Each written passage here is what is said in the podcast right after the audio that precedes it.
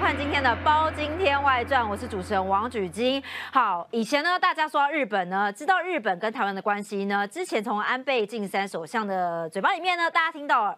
台湾有事就是日本有事，但是现在呢，日本非常非常有事哦。大家说呢，为什么日本渐渐的硬起来呢？原来就是因为对于中国的威胁。尤其大家可以看到呢，这个自民党的副总裁，也就是日本的前首相麻生太郎，不是在八月七号的时候来到台湾吗？好，这一次呢，捎来非常非常多重要的讯息。但其实这次麻生讲的话，让大家蛮意外的。为什么要特别提点台湾，甚至提点日本，跟提点全球呢？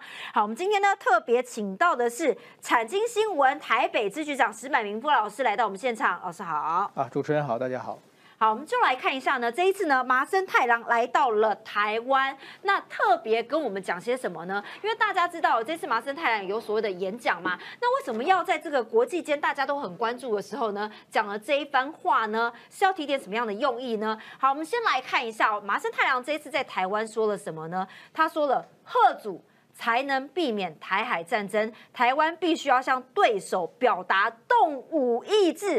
哎，这其实呢，过去在日本啊，就是有点事不关己的态度。对于战争来讲呢，这是一个蛮大的突破。我们来看一下里面包括了，他说台湾有事实，是否有决心要把力量发挥在自我防卫上？那么第二点呢，就是日美台应该发挥威慑能力哦，并且要为可能动用军事力量来做准备，让对方知道会采取行动。这个对方呢，当然指的就是中国了。还有第三呢，日本一直支持台湾加入 CPTPP，还有世界卫生组织。第四呢，日本有向中国在内的国际社群表达安保三文件，其中呢，国家安全保障战略明文台海稳定是不可或缺的。第五呢，也就是之前呢，大家新闻里面看到的，他说台日关系呢，就像是日本漫画《海贼王》《海海王》一样哦，二十年来呢，鲁夫都没有背叛过伙伴哦，也没有见死不救，相信后一代的年轻政治家呢，会继承目前日本。跟台湾的关系好，所以请教他石班老师哦，为什么这一次呢？麻生太郎特别捎来这样的讯息呢？我觉得现在，我觉得一个很大的就是俄乌战争在接近尾声，那么国际新的这个国际秩序正在重组，这个时候呢，日本要加强和台湾的联系，希望能够在新的国际秩序中呢，日台的关系能够更走上一步。嗯，呃，还有一个就是说，台湾马上就要总统大选了，那么很明显，我们看到麻生就是，当然日本。并不是说介入台湾选举，而是说台湾的选举和日本息息相关，日本要看清台湾是怎么回事。所以说，我们看到这个麻生啊，他是见到了郭台铭，见到了这个柯文哲，见到了侯友谊。因为赖清德是副总统，不能够轻易去日本，所以他这次专程飞过来去见了赖清德。那很明显，我觉得他现在他是自民党的第二号人物，那么他要全面了解台湾的总统大选每个候选人到底是在说什么，然后再决定。就是回去分析以后，对日本，呃，哪个，哪就是将来日本该怎么怎么办嘛？嗯，对日本会有如如何影响？我觉得这个是非常重要的。而且这一次呢，其实麻生太郎有特别强调说，赖幸德所讲的部分呢，让他觉得说啊，我没有保卫自我的决心。那其实这个跟日本的过去立场很不一样，因为您有说到嘛，日本的过去啊，可能觉得战争就是事不关己啊。那为什么这次麻生太郎会以台日美要做好战斗的心理准备呢？这其实跟过去日本态度是很不一样的。呃，日本其实战后啊，就是说，因为日本呃在七十多年以前发动过一场非常大的战争嘛。那么是这这这场战争，日本以日本这个惨败而告束结束。然后呢，日本其实它日本国内呢，它一直有一个就是说，呃，不能再打仗，呃，一个和平主义的思想是非常非常强烈的，因为基于战争的反省嘛。那其实那种日本的所谓的和平主义思想，最重要的贯穿的就是我们不能去欺负别人嘛，是这这一关键。而且那个时候呢，日本就马上进入了美国的核保护伞。其实日本的安保环境是非常良好的，对，所以日本没有受到太强烈的外国的威胁。那么现在呢，等于说国际格局发生了巨大的变化。那么现在很明显，美国最近这十年，美国在亚洲的这种呃军事部署影响力在低下，嗯，那中国在迅速崛起嘛，嗯，那这个时候呢，日本忽然间发现呢，旁边一个俄罗斯，一个北韩。一个中国，都是核武大国，而且都跟日本有有仇，都是对日本潜在的威胁。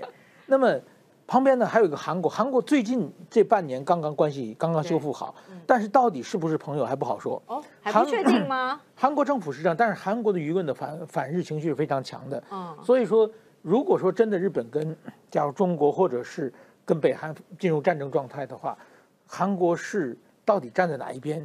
是不是或许或者保持中立？这日本没有把握。但美国最近不是把日本跟韩国牵在一起了吗？三方峰会啊，毕竟是强扭的，强压着韩国过去的嘛。所以这当然日本、韩国跟日本修复关系，这让日本是解除一个非常大的这个心中的一个担心事。但是说日本真正的朋友还是台湾啊。对。所以说，我觉得这在这种战略上的布局的话，日本加强跟这个台湾的关系也是必然的。另外一个，毕竟是怎么说呢？俄乌战争的爆发。这个对日本社会大家的影响非常大，就发生战争是这种很现实的东西嘛。对。那么台湾海峡，如果台湾海峡出现事情的话，那么日本的有有试算说，日本的这个经济有百分之三十会受到影响，会下降百分之三十。嗯。那等于说日本的这个石油啊，各种供给的量都没有了嘛。那么这这个对日本影响是非常非常大的。那么对日本的最大的国家利益呢，就是说防止。就是在台海如果不出事，嗯，这是对日本的最大的国家利益嘛。嗯，那不出事的怎么怎么实现不出事呢？就是告诉中国，你不要轻举妄动。您如果动的话，日本绝对不会袖手不管。所以说，日本从呃二零二一年的呃，就是说安倍前首相他提出的台湾有事就是日本有事，到这一次，这一次呢？我觉得这个安倍首相是台湾需向对手表达呃这个动武的意识。嗯，马这样讲。之前的话还有日本和台湾，日本和美国啊，对，就是美国、日本、台湾，对。都要表示这个有备战的意思，有备战的意思，这个就很明显，就是说，就是这话其实是说给北京听的。嗯，但我觉得比较有趣的是，阿麻生太郎很常看漫画，是不是？为什么会用《航海王 》来做故事呢？我觉得麻麻麻生啊，他是非常有意思，他他其实是过去当过什么日本漫画协会的名誉会长，真的，对，他是年他是你从年轻的时候开始，一直是靠这个读漫画疏解压力，所以他的漫画是呃每他每周好像订二十种漫画。然后他每天都会看，嗯，所以说他呢就是和年轻人互动非常好，嗯，然后呢他这次来台湾之前呢，他也去了解在台湾哪些漫画有人气，嗯，所以说呢他讲的话要讲台湾人，而且是台湾对，而且台湾年轻人能听得懂的话，所以他他这一点已经超过很多台湾的政治人物了，他直接对台湾的年轻人对话。当然，这个《航海王》好像不仅年轻人啊，这个中年人也有很多喜欢的。所以说，他用这种非常轻松的语言，把自己想说的事情包装起来，我觉得这是一个非常好。等于说，他这次来是代表日本政府向直接向台湾的国民喊话。嗯，所以呢，大家都说啊，像是呃，石板老师，你刚刚讲说，哎，一定是日本受到一些什么压力嘛，所以才会有一些什么改变嘛。因为你说周遭都有核能嘛、核武嘛，就只有自己没有啊。但是当周遭可能都是你的敌人的时候，你就会惊惊。好，包括共。攻击嘛，不是一直来到台湾附近吗？好，你看他也是蛮故意的哦。共计使用前行战术，什么意思呢？他就透过啊这个北部地区呢，这个宫古岛这边呢，来进入太平洋地区哦。那南部这边呢，你可以看到哦，透过这边来经过巴士海峡。但是你看一到宫古海峡的时候，哎。是不是就来到日本附近了？那你看呢？从呃天上到海里面，就故意在这附近绕来绕去。那说实在的啦，攻击是说对台湾造成威胁，但也对日本造成很明显的威胁啊。那这个等于说。其实现在的战争，我们看到，比如说看到乌克兰战争的状况，就是说，虽然很多北约的国家都没有参战，但实际上给乌克兰提供了很多的这种各种情报啊、各种武器啊、各种支援，都是很明显的嘛。那么将来台湾海峡也如果说台湾有事的话，那日本的所扮演的角色就应该是波兰式的角色嘛，在后变成台湾的坚强的后盾。而且如果说美军参战，美军参战是拜登已经说过四次了嘛。那美军参战的话，一定是在日本冲绳的，或者是莆田间，或者是加上基地齐飞嘛。那如果说按照习近平的逻辑来考虑问题的话，他打台湾他不可能做一个长期战，嗯，他一定是短战、短期决胜嘛，打短期的占领台湾的，比如说总统府、台湾投降、战争结束，因为中国也不可能变成一个长期战争嘛。那如果短期决胜呢，他一定可能是先把可能驰援台湾的美军基地打掉嘛。嗯，然后让美军整个组织部队在增增援的时候，战争已经打完了，这是中国他们想的顺利吗？那所以说，很可能就是中国在要攻打台湾同时，在日本冲绳的美军基地也同时受到攻击嘛。嗯那么这对日本来说，那就是真正的台湾有事就日本有事嘛。嗯所以说，我觉得这一点的话，慢慢日本社会对这个意识也是越来越明显了。所以说，日本和这个台湾现在一起，就是说向中国表示，你坚坚决不能轻举妄动。嗯你如果挑起台海战端的话，就是要卷起新的世界大战。但我觉得中国也有点在故意试探日本的态度诶。你像共机就从宫古岛这边飞来飞去之外，还有之前不是佩洛西来到台湾吗？那日呃中国这边不是发射飞弹吗？就故意调日本经济海域去。那时候日本不是有抗议吗？这个那个时候是不是也是在测试一下日本的动作呢？嗯，当时有几种说法嘛，嗯有可能是什么中国射偏啊等等，但是说，呃，现在后来日本的 日本不是射偏？他那个准头确实有问题啊，但是说日本后来他们总体翻译是认为是有意的在在打的嘛，就是说呃等于说当时对台湾就是台湾跟对中国已经备战了七十多年了，那么台湾怎么反应，中国是可以预想的。那么美国怎么反应？美国因为在全世界已经卷入了多起战争嘛，那美国怎么反应也可以事先做预测。嗯但是如果说台海发生问题的话，这个日本怎么反应？嗯这个对中国是一片空白嘛。那如果说作为习近平来说，中中中国的军解放军的首脑来说，要看看日本怎么反应嘛。所以说他打过去以后，看看日本的社会的反应、测试测试反应嘛。但是说，就像前几天啊那个麻生所说的一样，就是日本的反应比较慢嘛。哦日本政策决策，但是它比较温和一些啊、比较慢，但是说一旦决定往前走一步的话，就绝对不会轻易后退嘛。这是日本做事的方法。所以说，当时日本、中国把这个呃怎么说呢，飞弹飞打入日本的这个防经济海域之嗯后，日本向中国其实是电话抗议、打电话抗议的，没有把大使叫过来去抗议嘛。打电话抗议，当时日本社会后来的反就是反弹很强烈，就是说为什么这么软的抗议？但是说日本慢慢慢开始却开始改，就开始慢慢强硬了嘛。我认为就是由去年一年前的那几颗飞弹，其实就连在今天的麻生了。嗯麻生其实他在台湾的讲话，就很可能就是在回应一年前的事情嘛。嗯一年前的事情，但是说这这下等于说中国他惹到了不该惹的人啊，就是说日本现在别战后的日本是很很温和的，嗯但是说日本一旦开始行动起来的话，这个是非常确实的一步一步往上走的。嗯，好，但是呢，我觉得日本的态度哦，我们先来讲这一章，有明显的改变，应该是从二零二二到二零二三年哦，因为包括日本外交蓝皮书啊对，都有很明确的表示，把中国视为是一个很大的威胁，尤其是在二零二三年的外交蓝皮书啊。还一方面呢，谴责俄罗斯对乌克兰的入侵，另外一方面呢，也对中国的军事扩张表示很担心，甚至还说中国就是有史以来的最大战略挑战，还第一次提到呢，正式进入了美中竞争、国家间竞争的时代，也重申台湾是非常重要的伙伴、重要的朋友哦。但请教石老板老师，我觉得比较好奇的是，因为过去呢，日本跟台湾跟中国是处于等距关系的，嗯，那你看现在日本现在不觉得说他们跟中国是等距关系，过去可能要靠中国来牵制苏联。那甚至大家会觉得说，哎、是不是很怕中苏两边之间交好，中俄两边之间交好？那你也想要赚中国的钱啊？这个对日本来讲，它是一个什么样的心态转变呢？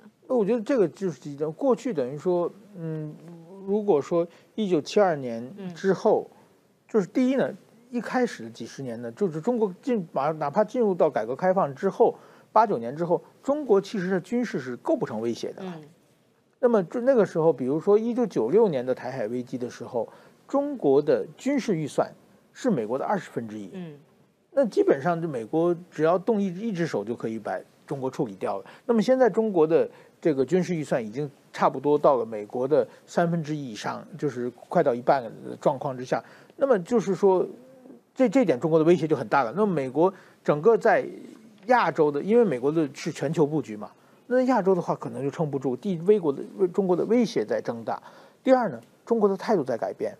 中国的态度改就是过去到胡锦涛为止，中国是一个很怎么说呢？很努力融入国际社会的一个角色嘛。嗯那个时候，中国召开北京奥运会啊，既既希希望把中国国际化，希望国际社会理解中国。当然说有各种各样的问题，但是大家看到中国在往这方面的努力嘛。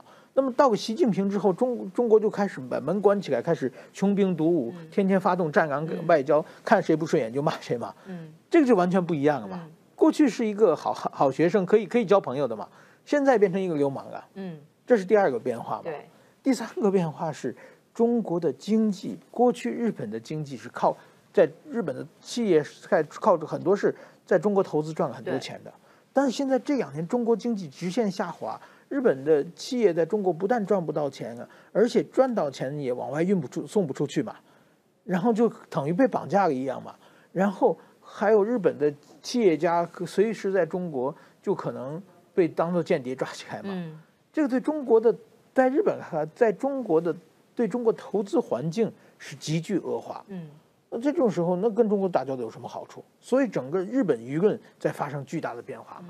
第一是第一是你实质上对我构成威胁的；第二是你的态度现在天天的跟人跟人吵架的态度；第三个我在哪里赚不到钱了嘛。嗯我而第四个我觉得还是一个台海威胁，毕竟是现在是很大家看着现实的嘛，特别是俄乌战争之后嘛，大家觉得啊，原来战争随时可能爆发，嗯原来大家只要不小心的话，战争就可能爆发，一旦爆发的话，对大家来说都是悲剧嘛。嗯所以说现在日本就开始尽量的，就是发出信息，让告诉中国你千万不要轻举妄动。但日本有办法对中国去中国化吗？日本去中国化这个因为现在全球都在做经济的去中国化，日本有办法吗？他们过去依赖中国的经济其实是蛮多的、欸，是蛮多的，但是这这几这几年确实是，就是第一呢，呃，因为半导体嘛，这日本和美国的关系，就在半导体上一个，嗯，国际社会就特别是美来自美国的压力嘛，需要跟中国，这个确实最近日本有一连串的动作嘛，就是对中国的半导体方面的输，呃，出口嗯。有很多这个技术的这个门槛越来越高嘛，嗯。那另外一个，的确是去中国化，这个是怎么说呢？是大家商商人拿脚嗯投票了。嗯如果说你就在中国是一个非常容易赚钱的一个环境的话，你政府怎么禁止也拦不住嘛。对，如果说中国现在到处是陷阱，你投投投资下去就会赔钱的话，你不用政府说，他们自己都会来嘛。嗯所以现在中国就是这种状状况嘛。现在日本企业在中国很难赚到钱了。对。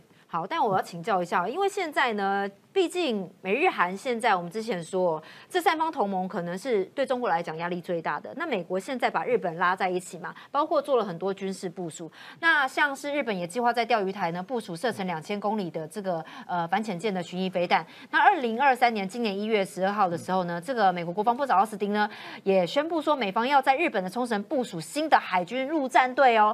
那美军呢也要说要在日本的这个民营造的造船厂呢来进行维护哦，甚至说美国参议院呢也通过说二零二四的国防授权法嘛，包括调整在日本的指挥结构要增加预算。那美日也协商说要在日本布了比较多领域的特遣队哦，包括除了这个网络啊、太空啊、电子战队等等很多的统合战作战能力哦，来加强贺阻中国。可是这对这个对。就是美日之间的合作来讲，之前大家都说他们是剑盾关系哦。那你突然呢，美国一个强力那么多的军事部署一起合作，不会造成日本的民众的反弹吗？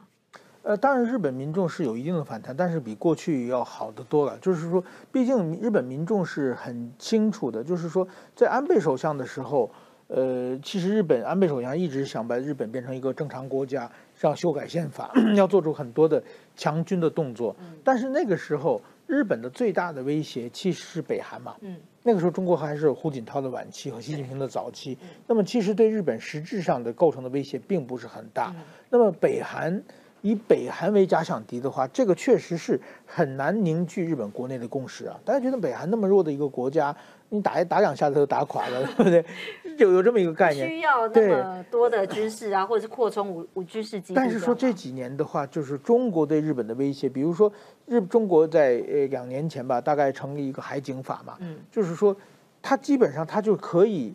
现在日本的就是跟台湾有争议的这个钓鱼台嘛，日本叫尖阁诸岛，这这个地方，呃，中国是常年的呃这个中国的这个政府的公船、政府的船在周围环绕嘛，其实对日本的进是一种实际上侵略的行为，在日日本来做嘛，这个在外交交涉，中国完全不听嘛，就这些动作的话，让日本觉得中国确实是对日本有军事上的威胁，特别是 这这一两年。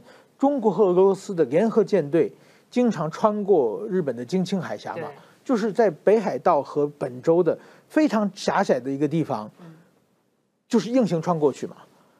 那个那个让日本人觉得是感觉到压力非常非常大的。这很有侵略的用意。对对，他那个因为已经在离离海了嘛。对，现现在是这样，就是说正常的法这个法法这个是自己的陆地十二海里，嗯，是属于公海，这是属于这个领海，对不对？嗯然后二十四海，这个二十四海里临街海域嘛，嗯。然后呢，北海道和这个呃北海道和本州之间的那个京青海峡，它不够十二海里，哦，不够十二海里这么近，它从你这边算和从北海道算的话，都应该是日本的领海。哇，但是说呢，日本当年呢，日本日本是当年的有一个什么规定，就是日本的核武器，日本有个法律是不许不许核武器进自己的国土的。那美军要进来嘛，美军要进来以后呢，然后呢，日本没办法呢，就把那里呢空出三海里，就是明明我可以要求十二海里，嗯。但是说呢，为了让美如果日美军的核潜艇在那里穿过，算日进入日本领海的话，日本的媒体啊，当时在野党要闹嘛，所以日本就说我们这领海我们不要了，我们缩点一点，空出三海里，三三海里这当公海。这个当时是给美军的核潜艇通过的嗯，留出一个，就是为了避免日本国内的争议，留出一条道嘛。嗯这个道是其实是日本专为美军准备的。嗯现在中国和俄罗斯借此危机呢，他就天天在那个故意在三海里那边给你过去穿来穿穿去的哦，就好像在日本的家门口啊对院子里边穿来穿去的样子嘛。这个其实这些小动作。中国表面上看着我很强大嘛，在国内大在那，但是这个对日本国民的心理威胁和对中国的这种这反弹，其实是造成非常大的。那你也不能讲啊，因为你就给美国过关了，你不能说不能给所以日本只能在后面跟踪嘛？只能在后面跟踪嘛，所以但是心里很不爽嘛。哦这是我我我们家为邻居开一条道啊，你根本没给你的，但是你干嘛天天在在这里过嘛嗯？，但我觉得接下来这个阶段可能是日本的觉醒哦，因为从嗯这个麻生太郎。这一次特别讲的话，嗯为什么会觉得是日本的觉醒呢？因为二零二一年的时候，其实日本的时隔二十八年有个大规模的军演哦，动员了兵力十万哦。嗯那尤其在今年的时候呢，可以看到日美之间有铁拳军演，嗯好，日本跟印度之间，包括了美澳。这个有一个护身的军刀军演哦，那日本这边也加入了，日本跟意大利也第一次进行空军联合军演。那可以看到美日印澳这其实是一个组成的一个联盟，对不对？对那为什么日本会现在，尤其是在今年进行这么大规模的军演呢？这除了是宣示意义之外，因为我大家知道军演可能是一个表演性质会不会比较强的，还是有一些实质的目的呢？我我我觉得这个还是就是说，刚才刚才讲的，呃，怎么说呢？日过去安倍，我认为安倍呢，他是一个英雄造时势了。嗯就是说，安倍他整个现在讲的这个印太构想，都是安倍他他的他的想法。嗯他在二零零六年提提出来了，他是一个很呃很了不起的战略家。现在后来的这个，比如说川普，包括今天的拜登，还有这个日本的安田首相，都是按照安倍的他当当时构想推下来的对。这他是英雄造时势啊，但是岸田呢，他是时势造英雄，就是这个他把它放在这个局里边的话，他很多事情他是不得不做的。嗯那么也就是说，现在呢，其实是蛮讽刺的，就是安倍啊，在历史上大家管他叫鹰派，他是很强硬的；岸田呢是广岛选出来，大家管他叫鸽派鸽。派但是说呢，岸田的时候重重视外交，呃，安倍的时候重视外交。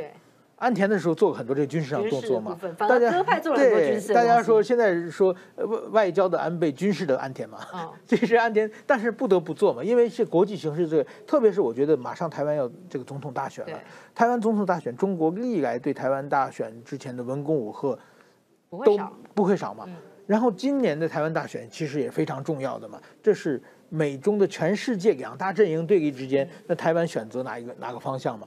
在这种状况的时候，我觉得就是日本觉得，如果中国给台湾压力的话，日本要做一些，比如说这种十万人的军演。其实吸收一些压力啊，这个就是给他反而给中国一些压力，就是说台湾海峡，呃，这个日本日本现在已经不是过去的日本了，日本现在开始积极的介入国际事务了。但是这样来得及吗？因为中国也不是过去的中国啦，哈，我们就来军事比一下哦。因为其实呢，呃，中国包括现役军人啊、战舰啊、潜舰啊、驱逐舰啊、各类的战机啊、军费啊。都略胜了中国，应该说是蛮多的。因为像是军事战力的部分啊，中国排第三，日本排第八，那大家就会有觉得，那日本的军事能力有办法来抗衡中国吗？嗯，我这个这个是怎么说呢？当然，我刚才讲日本的动作比较慢，所以说需要一些时间。嗯但中国中国的问题也非常多了，怎么说？比如说中国现在经那个济问题一个经济问题，火箭军啊。嗯，现在的战争，火箭军是最重要的嘛，就是飞飞弹部队嘛。火箭军现在被团，他们十几个将军被消失了，嗯，被团灭啊，就跟老虎的牙齿一样啊。中国现在解放军没有牙齿，所以暂时的，我估计现在这个火箭军的他这次什么原因不知道，但是一定是出大事情嘛。从司令到这个政委全部，还有副司令，副司令自杀了嘛，这些人都没有了。那么他要重重建一支军队，安插亲信，培养。我觉得至少两三年的时间啊，这两三年的时候，日本和美国就可以发展很很快的动作了。所以中国现在，我我认为习近平现在问题也很多。嗯，我们特别看到啊，当年日本的安倍首相是二零二一年十二月，他在这个视讯会议，国策研究院他讲的台湾有事就日本有事，当时中国马上就把驻北京的垂秀夫大使叫到外交部以后当面抗议，中国反弹非常强烈。那么这一次麻生首相。在台湾讲的比安倍首相讲的更近一块啊，那个时候只是日本有事，台台湾有事，日本有事而已嘛。这个是我们动用防卫力量，我们要这个要要战斗的决心嘛。中国的反应比那次要小哎。啊，因为他们只有说个别日本个别的这个为什么他们的那个政治人物呢会对台湾的问题有所智慧呢？这是不不容许他们对台湾问题说三道四，就这样而已。对对对对，所以说比比安倍要小嘛，是所以说现在中国是。不愿意以这个不愿意得罪中国，不愿意得罪日本。嗯，而且我们看到很明显，日本即使安倍要访，呃，麻生要访问台湾的事情，我在两个月前就知道，但是说没有敢写嘛，因为这种事情你报独家就可能见光死，这事情办不成了嘛，所以没有写。那当时日本的自民党也说不要写，不要写，他们在在下面做了很多工作，等于说事先疏通好了，把这个事情报出来。爆出来以后，其实日本最害怕什么？日本最害怕是中国给日本的抗这个各种报复行为啊。对，因为中国不按牌理出牌嘛。对，你看才一个裴洛西来，然后中国反应那么大，那麻生这一次来，这次没有啊，没有报复哎，不但没有报复哎，好像麻生讲完话以后，基本同一天，中国就把日本的签证打开了，不但报复还给好处。可大家会说这个是棒子与胡萝卜吗？还是现在没现在还没看到棒子？嗯，棒子就是。嘴巴出出来讲嘴巴讲的没关系啊。嗯，其实大家还是怕，就是说怕一个外交动作引起另外一群日本人的实际利益受损嘛。嗯，比如说在中国呃经商的一些日本呃企业受到打压等等，这样的话，对对对对，经济海域的部分，对这方面嘛，或者是禁止日本的，比如说过去台湾什么凤梨、石斑鱼这这种这种报复措施嘛，没有哎。所以说，我觉得中国现在。好像是比较弱，这这段时间他们处理自己内部危机就处理不完了吗？还是因为面对于美国的压力，他们可能也不敢出声，比较近身啊，动作比较小一点呢？我我觉得是各各各方面都有，但是至少可以说的就是说，中国的外就是中国最重任何一个国家嘛，一个是外交，一个国防嘛，这最重要嘛。台湾总统也负责这两块嘛。那中国现在外交部长秦刚倒掉了，火箭军队火箭军也出来了，外外交国防都出事了嘛。嗯。那现在北京还发大水吗？北京附近还发大水嘛？那习近平他们躲在北海的这个北戴河开会嘛？嗯，我想中国现在他一定是焦头烂额的状态了。嗯，所以麻生这次也是很幸运啊。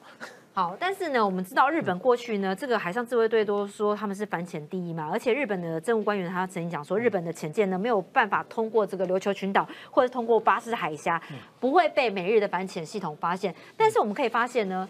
他们现在研发的武器有开始升级了，包括航母，好，包括这个跟呃英国、意大利一起研发了战机，还有飞弹卡车，这个是比较像是反守为攻，在制造一些攻击性的武器嘛，跟日本过去的态度真的是蛮不一样的。对对，我觉得日本其实我们日本过去啊，他把这个假想敌设定为北韩，嗯，那么弄到北韩的话，其实是就是很多武器你没有理由弄嘛，嗯，就是说，比如现现在啊，日本的在南西诸岛那里。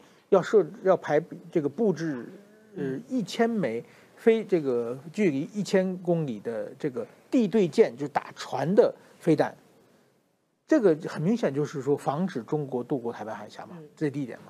但这就是日本只有明显的把假想敌变成中国，把担心海外这个台海有事，把这个政策说明白以后，日本国内才能推行嘛。过去说北韩的时候。你弄弄这个地对舰飞弹的话，大家说北韩没有那么多船啊，你要那么多干什么？有一两发就够了嘛。那么现在等于日本政策把这个政策白，不管是外交白皮书、国防白皮书，呃呃，全部让出来之后呢，告诉国民，我们就是防止中国。这样的话，他在国会审审预算才能通过嘛。所以说，我觉得这个是日本，特别是这一两年把中把中国设定为假想敌之后，过去日本很多不能做的事情，现在都可以做了。嗯，但是因为日本现在国防预算也开始增加了嘛，那当然中国这边也会给日本施加压力啊，就说啊，你军国主义复兴啊，那其实对于日本来讲，他会觉得是一种压力啊。会有压力，但是说怎么说呢？任何压力都是来自国内了。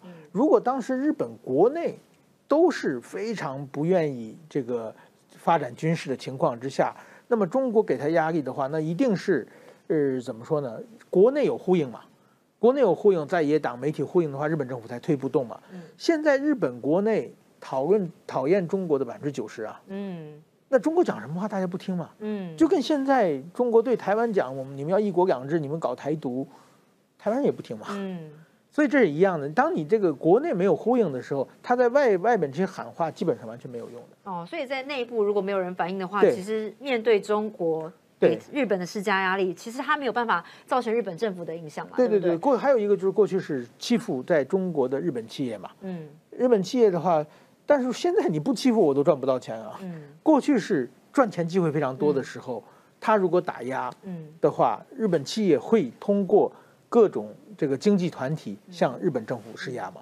嗯现在日本企业都想往往回跑的嗯状况之下，它这个压力也没有什么效果。可是因为我们大家知道，日本其实，在台湾的人蛮多的、哦，好像嗯两万多人，对对不对？对对对所以你知道，当大家会说前阵子有一些像是日本我要做出撤侨的动作，大嗯家就会觉得紧张呢，好像很有压力耶。这个是怎么说呢？其实我觉得这个有一个误解，就是说，日本当然说他要预想台海有事的时候，第一个作为一个主权国家嘛，先要保护自己国民的生命财产嘛。那么他开始研讨讨论撤侨的问题的时候，其实是在重视这个台海有事的这个怎么说呢？才开始在想台湾海如果有事，日本能扮演什么角色，就开始正式在国家在讨论这个事情的台。作为台湾觉得好像你们日本人要跑，对不对？嗯这这种感觉了。但是说，我觉得这个感觉不一样啊。嗯其实我们在日本，我们在比如说我们是这些媒体人，希望日本关心日日本社会、日本政治政府关心台湾的时候，其实我们媒体也往往把这个撤侨的问题抬抬出来嘛，因为你只有先讨论撤侨的话，你再下一步再讨论怎么帮助台湾嘛，嗯。这是一个国家任何一个主权国家应该做的顺序吧。那你连撤侨都不讨论的话，那你下一步讨论是延伸不下去的。所以我觉得这个是有有一个不同的方式对。那石板老师一定知道一些独家消息。这一次麻生来到台湾之后，会不会接下来带给跟台湾之间有什么样的实际的互动基础呢？我觉得就是说，这次等于说呢，呃，政策啊，往往是从由先由政治政治人物喊话，然后呢，再到这个国内的立法，然后再到这个呃，这这个喊话政策立法，最后是条约嘛，基本上有一个顺序了嘛。那么等于说，安倍首相当年他还喊这个台湾有事，就是日本有事的时候，其实当时在日本国内并不是少数，但是今天台湾有事，日本有事，已经是基本上变变成日本的执政党一个共识了。那么下一下一步，台麻生又往前走了一步嘛，又往前走一步。我想这个后面呢，就是这些跟着政策，再跟着制法律，然后再跟着条约。当然，条约呢是最最重要的。如果跟台湾能达成某种方面的外交条约，那是最重要的呃一步了。那当然是我觉得已经往前走了一步，这个方向性已经很清晰了从。鸽派渐渐变成比较鹰派一对点对对对对对对，确确确实，日本就是某种意义上关心台海的和平，介入台海的这个军事冲突的姿势是越来越明显了。好，所以呢，这一次马生太郎呢来到台湾呢，也给台湾带来了很多很多的启示跟很多很多的提示哦。所以呢，当然马生太郎来到台湾呢，大家说这个是台日关系呢，呃，台日之间断交以来呢，这个自民党哦，层级来到台湾是最高的一次哦所以也希望这个台湾跟日本呢，最后有一些实际的交流是我们可以看到的。那今天非常谢谢石板老师来到我们的现场哦，也感谢大家收看今天的《包青天外传》，记得按赞、开启小铃铛哦。我们下次再见喽，拜拜。拜拜，谢谢。